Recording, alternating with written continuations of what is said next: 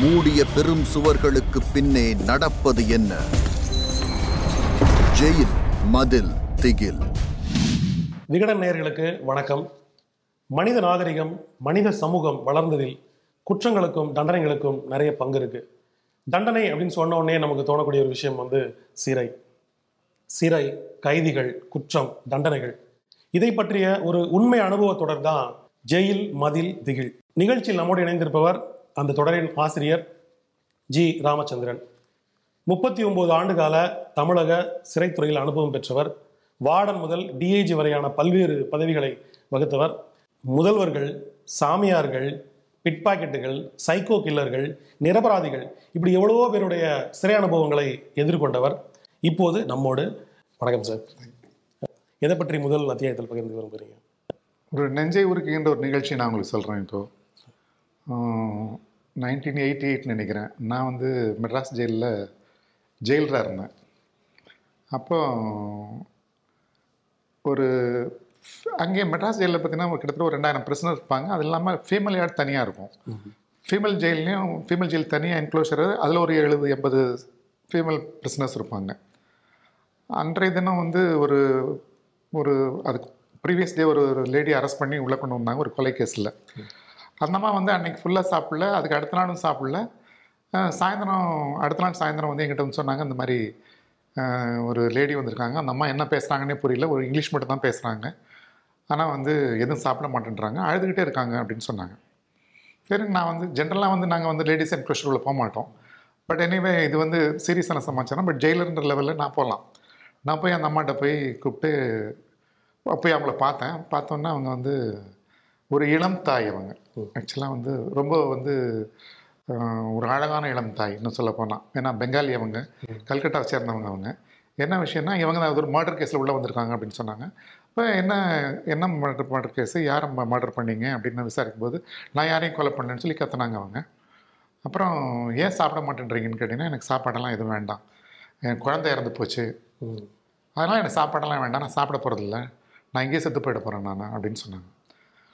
அப்போ நான் சொன்னேன், கேஸ் நீங்கள் வந்து நீங்கள் ஏதாவது நீங்கள் கொலை பண்ணிங்களா அவங்கள அப்படின்னு. இல்லை, நான் எல்லாம் எதுவும் பண்ணலை அப்படின்னு. அப்படி இருக்கும்போது நீங்கள் ஏன் பயப்படுறீங்க? இப்போ நீங்கள் ஒரு விசாரணை சிறைவாசி தான், இது விசாரிப்பாங்க, விசாரிச்சுட்டு அதுக்கப்புறம் வந்து குற்றம் உங்கள் மேலே இல்லைன்னு கேட்டிங்கன்னா உங்களை ரிலீஸ் பண்ணிட போகிறாங்க, அதுக்கு நீங்கள் ஒன்றும் பயந்து ஒன்றும் பிரயோஜனம் கிடையாது. பட் உங்கள் குழந்தையினுடைய இறப்பு வந்து ரொம்ப முக்கிய முக்கியமான சமாச்சாரம் தான். அதுக்கு கொலை பண்ணதே வந்து குழந்தைய தான். ஆமாம், குழந்தைய தான். ஓ ஸோ குழந்தையினுடைய இறப்பு வந்து அதுக்கு நீங்கள் பொறுப்பாக இருக்கீங்கன்று நீங்கள் உங்கள் மேலே கொடுத்த குற்றச்சாட்டுனால நீங்கள் ரொம்ப வந்து மனம் வந்திருக்கீங்க. அது விசாரிக்கும் போது தெரியும் உங்களுக்கு. பட் என்னவாக இருந்தாலும் நீங்கள் ஜெயிலுக்குள்ளே சாப்பிடாமல் இருக்கிறதுக்கு குற்றம், சிறை குற்றம் அது, அதனால் நீங்கள் சாப்பிட்டு தான் தீரணும் அப்படின்னு சொன்னேன் நான். நீங்கள் சாப்பிடுங்க, நீங்கள் கோர்ட்டுக்கு போகும்போது உங்களுக்கு வந்து உங்களுடைய தரப்பை நீங்கள் சொல்லுங்கள், அவங்க வந்து உங்களுக்கு நியாயம் வழங்குவாங்க அப்படின்னு சொன்னேன் நான். அப்போ வந்து இல்லை, எனக்கு சாப்பாடு வேண்டாம் அப்போங்கும்போது நான் என்ன நீங்கள் என்ன பேக்ரவுண்ட்னு உங்களுக்கு பார்க்கும்போது அவங்க ஒரு நல்ல வந்து ஒரு ரிச் ஃபேமிலியை சேர்ந்தவங்க. அவங்களுடைய ஹஸ்பண்ட் வந்து ஒரு என்ஜினியராக இருந்திருக்காரு கல்கட்டாவில். இந்த அம்மா வந்து இந்த அம்மாவுடைய அம்மா வந்து ஒரு ப்ரொஃபஸரு. ஸோ ஒரு நல்ல பெரிய குடும்பத்தை சேர்ந்தவங்க, ஏசியிலேயே இருந்து நல்ல ஹைஜீனிக் ஃபுட் சாப்பிட்டு அந்த மாதிரி இருந்தவங்க அவங்க. இல்லை, சிறையினுடைய சாப்பாடும் சிறையினுடைய அட்மாஸ்பியரும் அந்த ஒரு இன்ஹைஜீனிக் இது அப்படின்னு சொல்லி அவங்க ஃபீல் பண்ணி எனக்கு எதுவும் வேண்டாம் அப்படின்னு தண்ணி கூட குடிக்காமல் இருந்தாங்க. அப்புறம் வந்து நான் வந்து தண்ணி கொடுத்தா இல்லை இல்லை வேண்டாம் எனக்கு. அப்போல்லாம் மினரல் வாட்டர்லாம் கிடையாது ரொம்ப ஜாஸ்தி, இப்போ பாட்டில் வாட்டர் மாதிரி அப்போல்லாம் கிடைக்கவே கிடைக்காது. ஸோ உடனே ஸ்பென்சருக்கு ஒரு ஆள் அனுப்பிச்சு ரெண்டு பாட்டில் தண்ணி வாங்கிட்டு வாயா, ஒரு ப்ரெட்டும் வாங்கிட்டு வான்னு சொல்லி அப்புறம் வாங்கிட்டு வர சொல்லி, இது வந்து இது ரொம்ப இருக்கிறதுலே வந்து ரொம்ப ஹைஜீனிக்கான ஃபுட்டு இது, ஏன்னா நான் ஸ்பென்சரில் வாங்கிட்டு வந்திருக்கிறேன் உனக்காக, நீ சாப்பிடு, நீ ஏன்னா எனக்கு அவள் சாப்பிட்ணும், அவள் சாப்பிடாமல் ஏதாவது அவள் செத்துக்கிட்டு போயிட்டான்னு கேட்டேன்னா நான் தான் பதில் சொல்லணும். அதனால் எனக்கு வந்து I am concern only that she should take food. அதனால் நான் சொன்னேன் அவங்ககிட்ட, நீ கட்டாயம் நீ சாப்பிட்டு தான் தீரணும், வேறு உனக்கு நல்ல ஃபுட்டாக வாங்கிட்டு வந்திருக்கேன், ப்ரெட் வாங்கிட்டு வந்திருக்கேன், அந்த ரெண்டு மினரல் வாட்டர் வாங்கிட்டு வந்திருக்கேன், சாப்பிடு நீ அப்படின்னு. அஃப்கோர்ஸ் இதுக்கெல்லாம் விதிகள் இடமில்லை இருந்தால் கூட ஒரு ஹியூமானிட்டேரியன் கிரவுண்ட்ஸில் நான் வந்து அதை வந்து சாப்பிட வைக்கணுன்றது தான் என்னுடைய எண்ணமாக இருந்தது. அப்புறம் அவங்க வந்து ஒரு வழியாக அவங்க சாப்பிட்ற கொடுத்துக்கிட்டாங்க. அவங்க சாப்பிட்டாங்க. சாப்பிட்டதுக்கப்புறம் என்னன்னு மெதுவாக அவங்ககிட்ட என்ன, எதனால் நீ வந்த, எப்படி இங்கே வந்த, எப்படி இந்த மர்டர் கேஸ், நீ எப்படி மர்டர் பண்ண அப்படின்லாம் அவங்க கேட்கும்போது, நான் கொலையெல்லாம் பண்ணல, நான் வந்து வீட்டில் கோச்சிக்கிட்டு நான் வந்து என்னுடைய ஹஸ்பண்ட்கிட்ட கோச்சிக்கிட்டு நான் வந்து அரவிந்தர் ஆசிரமத்தில் போய் சேர்ந்துடலாம் அப்படின்னு சொல்லி என் குழந்தையோட வந்து நான் அரவிந்தர் ஆசிரமத்துக்கு வந்தேன். அங்கே வந்து இப்போ அட்மிஷன் பாண்டிச்சேரி வந்திருக்காங்க, பாண்டிச்சேரி வந்தாங்க. ஸோ அங்கே வந்தோம்னா எனக்கு அட்மிஷன் இப்போ இல்லை, அது ஜூலை மாதம் தான் இருப்பாங்க. இப்போ இவங்க வந்து ஒரு ஏப்ரல் மாதம் நினைக்கிறேன். ஸோ ஜூலையில் தான் அவங்க அட்மிஷன் அலோவ் பண்ணுவாங்க. இப்போல்லாம் அட்மிஷன் யாரையும் எடுக்க மாட்டேன்னு சொன்னாங்க. சரின்னு சொல்லி திரும்பி போயிடலான்னு சொல்லி நான் நேராக ஊருக்கு போயிடலான்னு சொல்லி நான் நேராக சென்ட்ரல் ஸ்டேஷனுக்கு வந்தேன். சென்ட்ரல் ஸ்டேஷன் வந்து அடுத்த நாள் ட்ரெயின் போயிடுச்சு. அடுத்த நாள் ட்ரெயின் தான் டிக்கெட் இருக்குன்னு சொன்னாங்க. சரின்னு சொல்லி டிக்கெட் புக் பண்ணிட்டு நான் அடுத்த நாள் ட்ரெயின் போகிறதுக்காக காத்திருந்தேன். நைட் நைட்டு வந்து இங்கே தங்கணும்னு சொல்லி நான் வந்து பக்கத்தில் ஏதாவது ஹோட்டல்ஸ் இருந்தேன்னா தங்கலான்னு சொல்லி நான் போய் போனேன் அந்த ஹோட்டலில் ஏதாவது இருக்கான்னு பார்க்குறதுக்கு. அப்படின்னு ஒரு போயிட்டு இருக்கும்போதே பின்னால் ஒரு மூணு நாலு பேர் என்னை பின்னாலே வாட்ச் பண்ணிட்டே வந்தாங்க. நான் தனியாக ஒரு குழந்தையோடு இருக்கிறேன், அதனால் என்னை வாட்ச் பண்ணிட்டே வந்தாங்க. அப்புறம் என்ன பண்ணாங்க, ஒரு ஹோட்டலுக்குள்ளே நான் பூந்துட்டேன். பூந்து அங்கே போய் ஒரு ரூம் எடுத்து நான் வந்து தங்கினேன். பட் ஆனால் வந்து திருப்பியும் வந்து அந்த வந்த ஆட்கள் வந்து அந்த ஹோட்டலுக்குள்ளேயே வந்துட்டாங்க. வந்து சும்மா கதவு தட்ட ஆரம்பித்தாங்க. அந்த நேரத்தில் வந்து குழந்தை இவங்க ஏதோ பால்கள் வாங்கிட்டு வரலான்னு நினச்சிக்கிட்டு இருந்தேன் நான். அதுக்குள்ளே இந்த ஆளுங்க என்னை வந்து துரத்திக்கிட்டு வந்ததுனால பின்னாலே வந்ததுனால எதுவும் வாங்கலை. அப்புறம் வாங்கிக்கலாம் ஹோட்டலில் இருக்கும் பார்க்கணும்னா வந்துட்டேன் நான். ஹோட்டல் நிர்வாகமாக அவங்களுக்கு ஒன்றும் பாதம் இல்லை, ஒன்றும் பாதிப்பு ஹோட்டலில் அவங்களுக்கு ரூம் கொடுத்துட்டாங்க. வேறு ரூம் இருக்கிற ஒரு ஹோட்டல் அது. அங்கே வந்து ஃபுட்டெல்லாம் ஒன்றும் கிடையாது. ஸோ ஹோட்டலில் ஃபுட் இருக்குன்னு நான் அதில் வந்துட்டேன் உள்ள. ஆனால் வந்து உள்ளே வந்து பார்த்தீங்கன்னா ஃபுட்டெல்லாம் ஒன்றும் கிடையாது. நான் எங்கேயாவது வந்து பால் வாங்கணும் அப்படின்னு சொல்லி வெளியே போகலான்னு பார்த்தா இந்த வெளியே இந்த ஆளுங்க நின்றுக்கிட்டு இருந்தாங்க. அதனால் திருப்பி நான் உள்ளே வந்துட்டேன். குழந்தை பாலுக்காக கத்திக்கிட்டே இருந்துச்சு. இவன் வெளியே அங்கேருந்து க அவங்க கதவு தட்டுறாங்க. அந்த கதவு தட்டுற சத்தத்துலேயும் குழந்தை பயந்துடுச்சு. அதுக்கப்புறம் வந்து திடீர்னு வந்து எனக்கு வந்து ரொம்ப வந்து ஒரு பயத்தினுடைய இதில் வந்து நான் வந்து என்ன பண்ணேன், குழந்தை ரொம்ப அழுதுகிட்டே இருக்கேன், கொஞ்சம் நேரம் சும்மா இரு அப்படின்னு சொல்லி குழந்தைய இப்படி தள்ளினேன். என்னை கட்டி பிடிச்சி இந்த குழந்தைய இப்படி தள்ளி விட்டேன். தள்ளின உடனே அது ஒரு செவத்தில் போய் முட்டிடுச்சு. அது செவத்தில் முட்டணுன்னா அது சுருண்டுருச்சு. அது குழந்தை கொஞ்ச நேரம் கழிச்சு பார்த்தோன்னா அதனுடைய அழுகை நின்று போச்சு. ஒன்றும் சத்தம் வந்து ஒன்றும் காணும். உடனே என்ன பண்ணேன், மூச்சு எடுக்கான்னு பார்த்தேன். மூச்சு இருந்து ஆனால் ஒன்றும் குழந்தை ஒன்றும் பேச்சு மூச்சு இல்லாமல் அப்படி ரொம்ப அப்படியே இருந்தது. கொஞ்சம் கொஞ்சம் அசைவு இருந்தது. சரின்னு உடனே எடுத்துக்கிட்டு நான் வந்து என்ன ஆபத்தாக இருந்தாலும் பரவாயில்லன்னு நான் வெளியே வந்தேன். வெளியே வந்து அந்த ஹோட்டல்காரங்கிட்ட வந்து கேட்டேன். அதுக்குள்ளே அந்த ஆட்கள் போயிட்டாங்க. இந்த சத்தம்லாம் கேட்டோம். நான் வந்து குழந்தை வந்து மூர்ச்சியாக விழுந்த உடனே நான் சத்தம் போட்டு அழுக ஆரம்பிச்சிட்டேன். ரொம்ப கத்த ஆரம்பிச்சிட்டேன். கத்தனை கத்திட்டு வெளியே வந்தேன். வெளியே வந்து பார்த்தா அந்த ஹோட்டல் ஓனர்கிட்ட சொல்லி ஹாஸ்பிட்டல் எங்கே இருக்குன்னு கேட்டேன். அந்த ஏத்தாப்பில் தான் ஹாஸ்பிட்டல் இருக்குன்னு சொன்னாங்க. சரி கவர்மெண்ட் ஹாஸ்பிட்டல் தானே. நேராக கேஷுவாலிட்டிக்கு போனேன். கேஷுவாலிட்டி போனால் அங்கே டாக்டருக்கு ரொம்ப கேஷுவலாக அவங்க பேசிக்கிட்டு இருக்கிறாங்க. எல்லாம் உட்காந்துக்கிட்டு என் குழந்தைய எடுத்துகிட்டு போய் இந்த மாதிரி குழந்தை எனக்கு ரொம்ப சீரியஸாக இருக்குன்னு ட்ரீட் பண்ணுங்க அப்படின்னு சொன்னேன். அவங்க ஏதோ பேசிக்கிட்டே இருக்காங்களே தவிர என்னுடைய குழந்தைய அட்டன் பண்ண மாட்டேன்றாங்க. தென் அவங்க வந்து ஷீ ஷவுட்டட் கத்தனாங்க. அவங்க நான் என் குழந்தை நான் ரொம்ப சீரியஸான கண்டிஷனில் கொண்டு வந்துருக்கேன், நீங்கள் பாட்டு கதை பேசிகிட்டு இருக்கீங்களே அவங்கள திட்டினேன் நான். அவங்க அவங்க உடனே சரின்னு சொல்லி அந்த குழந்தைய வாங்கி அவங்க போட்டு பரிசோதனை பண்ணி பார்க்கும்போது அவங்க சொன்னாங்க, குழந்தை செத்து போச்சு, நீ குழந்தைய கொண்டுட்டு நீங்கள் வந்து எங்கிட்ட எங்களை கத்துறியா நீ அப்படின்னு என்ன திருப்பி சத்தம் போட்டாங்க. சத்தம் போட்டு அங்கே இருக்க உடனே இமீடியட்டாக அந்த ஹாஸ்பிட்டல்லேயே ஒரு போலீஸ் ஸ்டேஷனுக்கு அவங்களை கூப்பிட்டு இந்த குழந்தை வந்து செத்து கொண்டு வந்திருக்காங்கன்னா அப்படின்னு சொல்லி அவங்க ரிப்போர்ட் பண்ணிட்டாங்க.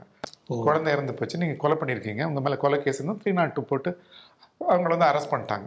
அரெஸ்ட் பண்ணி ஜெயிலுக்கு கொண்டு வந்துட்டாங்க. குழந்தைய டெட் பாடி அதை கொண்டு மார்ச்சரில் போட்டாங்க. இந்த லேடி இங்கே தனியாக வந்துடுச்சு, இதுக்கு மொழி தெரியாது, பேரண்ட்ஸோ எல்லாமே அவங்க வந்து கல்கட்டாவில் இருக்காங்க, யாருக்கு ஒன்றும் விஷயங்கள் யாருக்கும் ஒன்றும் தெரியாது, எந்த இன்ஃபர்மேஷன் உங்களுக்கு போகலை, ஒன்றும் நம்ம ஹஸ்பண்டுக்கு எதுவும் சொல்ல முடியல. அப்படி ஒரு சூழ்நிலையில் வந்து நான் இருக்கிறேன், தவிச்சிக்கிட்டு இருக்கேன் நான், என்ன பண்ண தெரியல. பட் எனக்கு கிட்ட என் புருஷன் கூட எனக்கு போகிறதுக்குன்னு இஷ்டம் கிடையாது, நீங்கள் அவனுக்கெல்லாம் சொல்ல வேண்டிய அவசியம் கிடையாது, அதுக்கு அதுக்கு நான் ஜெயிலே இருந்துக்கிறேன் நான் அப்படின்னாங்க.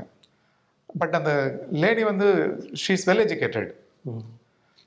அப்புறம் நான் என்ன பண்ணேன், இந்த மாதிரி ஒரு இன்சிடெண்ட் வந்து ஒரு ஒரு பெக்குலர் இன்சிடெண்ட் தான் எங்களுக்கு பொறுத்த வரைக்கும்.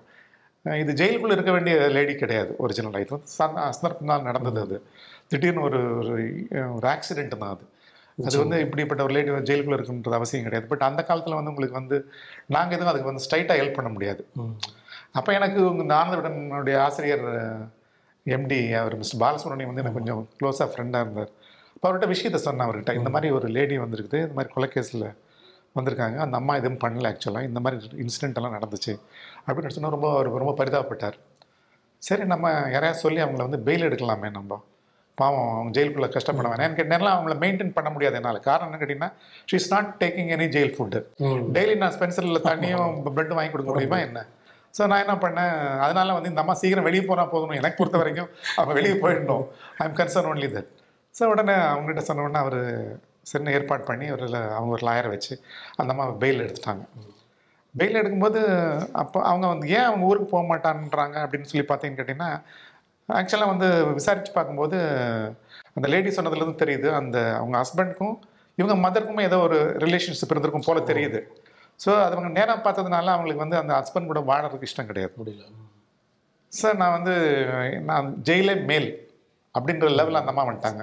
ரெண்டாவது எதுக்காக வாழணும், குழந்தையும் இல்லை, புருஷனும் இல்லை, ஃபேமிலியும் இல்லை, இந்த மாதிரி வந்து மதரும் அந்த மாதிரி ஒரு மதர், அந்த மாதிரி ஒரு ஹஸ்பண்டு அப்படின்ற ஒரு லெவலில் அவங்க வந்து ஒரு ஒரு ஃப்ரஸ்ட்ரேட்டடு கண்டிஷனில் தான் இருந்தாங்க.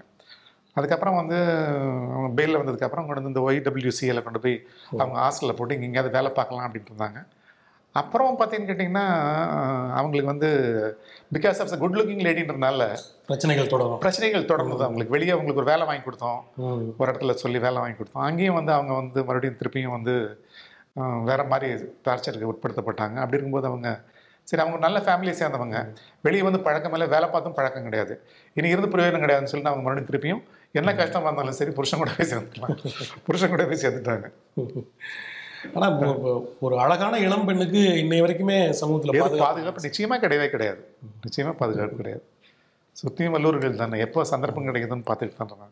அப்படி அந்த அது எப்போ வந்து சேஞ்சஸ் வந்து உங்களுக்கு எங்கே வரணும்னு கேட்டிங்கன்னா உங்களுக்கு சொசைட்டிலே சேஞ்சஸ் வரணும். அது மற்ற தன்னுடைய மனைவியலால் மற்றவங்க அத்தனை பேர்த்தையும் வந்து தாயாவோ அல்லது தங்கையாவோ பார்க்கக்கூடிய மனநிலையை வந்து உருவாக்கணும். அவங்க சின்ன வயசுலேருந்தே அதை வந்து பில்டப் பண்ணும். அது இப்போ இருக்கிற ஃபேமிலிஸ் முழுசுமே உங்களுக்கு வந்து எல்லாம் ஷேட்டர் ஆகிடுது, உங்களுக்கு தெரியல. உங்களுக்கு எல்லாம் இப்போலாம் வந்து ஜாயின்ட் ஃபேமிலி கிடையாது. அந்த ட்ரெடிஷ்னல் ஃபேமிலிஸ்லாம் வந்து ஜாயின் எல்லாமே ஜா ஜாயின் பண்ணிருப்பாங்க. அப்போ அவங்களுக்கு அந்த ரிலேஷன்ஷிப்னுடைய அந்த மகத்துவம் தெரியும். இது அக்கா, இது அம்மா, இது பாட்டி இப்படின்ற அந்த ரிலேஷன்ஷிப் தெரியும்.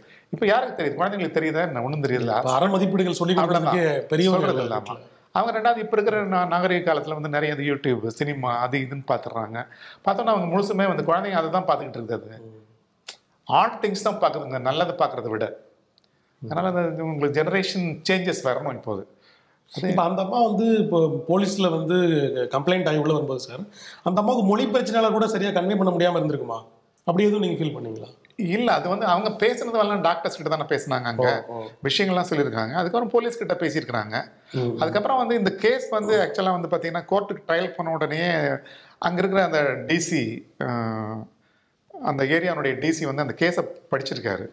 படித்து பார்த்துட்டு இது வந்து ஒரு ஆக்சிடென்ட் தான், இது வந்து த்ரீ நாட் டூலாம் தேவை கிடையாது இது அப்படின்னு சொல்லி அவரே ஃபீல் பண்ணார். அப்புறம் இந்த அம்மாவை கூப்பிட்டு அவர் இன்ட்ராகேட் பண்ணி பேசினார், இந்த அம்மாவட்டையும் பேசினார். அவர் பேசி பார்க்கும்போது இந்த லேடி பாவம் ரொம்ப இன்னசென்ட் லேடி, ஒன்றுமே தெரியாமல் சும்மா குழந்தை இப்படி தள்ளினதுக்காக அந்த குழந்தை விழுந்து செத்து போயிடுச்சுன்னா இது மேலே மர்டர் கேஸ்லாம் போட முடியாது, அந்த கேஸ் அவங்க ட்ராப் பண்ணிவிடுவோம்னு சொல்லி அவங்களே ஸ்டேஷன்லேயே அவங்க ட்ராப் பண்ணிட்டாங்க. அந்த அந்த குழந்தையோட பாடி அவங்க அதுக்கப்புறம் அவங்க கிரிமேட் பண்ணிட்டாங்க அவங்க மறுபடியும்.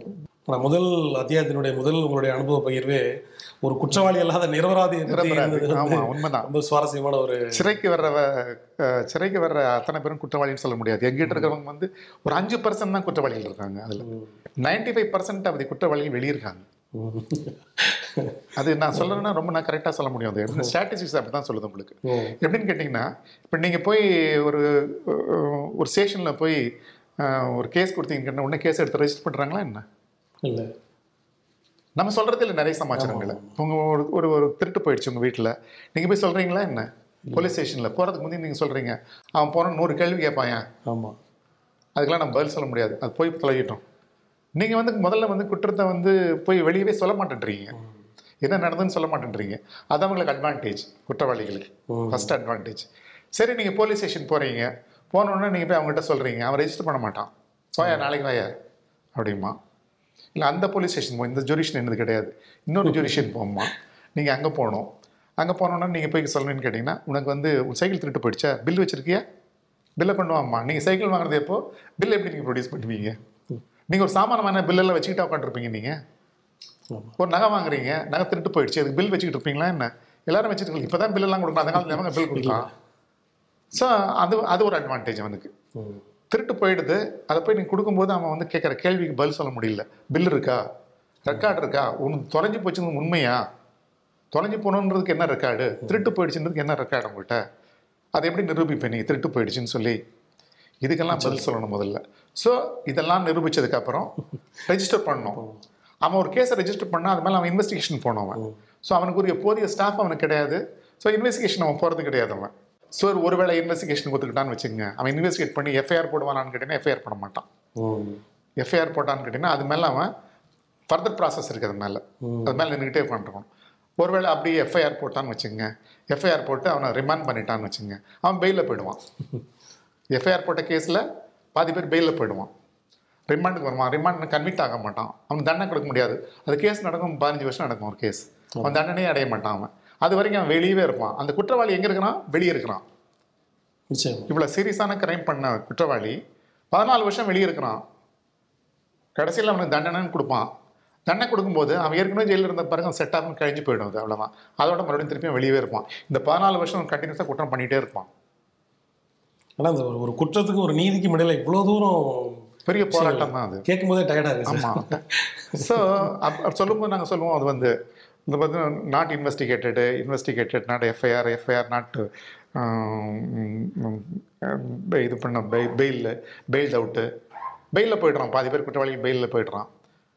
தண்டனை அடைகிற குற்றவாளிகள் வந்து அஞ்சு பர்சன்ட் தான், நைன்டி ஃபைவ் பர்சன்ட் வந்து வெளியில் இருக்காங்கிறது அதிர்ச்சியாக இருக்குது. அதனால தான் வந்து உங்களுக்கு வந்து குற்றங்களை தடுக்க முடியறதில்லை. உங்களுக்கு உங்களுடைய அனுபவங்களை பகிர்ந்து கொண்டதுக்கு ரொம்ப நன்றி சார். நேரிலே அடுத்த அத்தியாயத்தில் மீண்டும் சந்திப்போம். மூடிய பெரும் சுவர்களுக்கு பின்னே நடப்பது என்ன? ஜெயில் மதில் திகில்.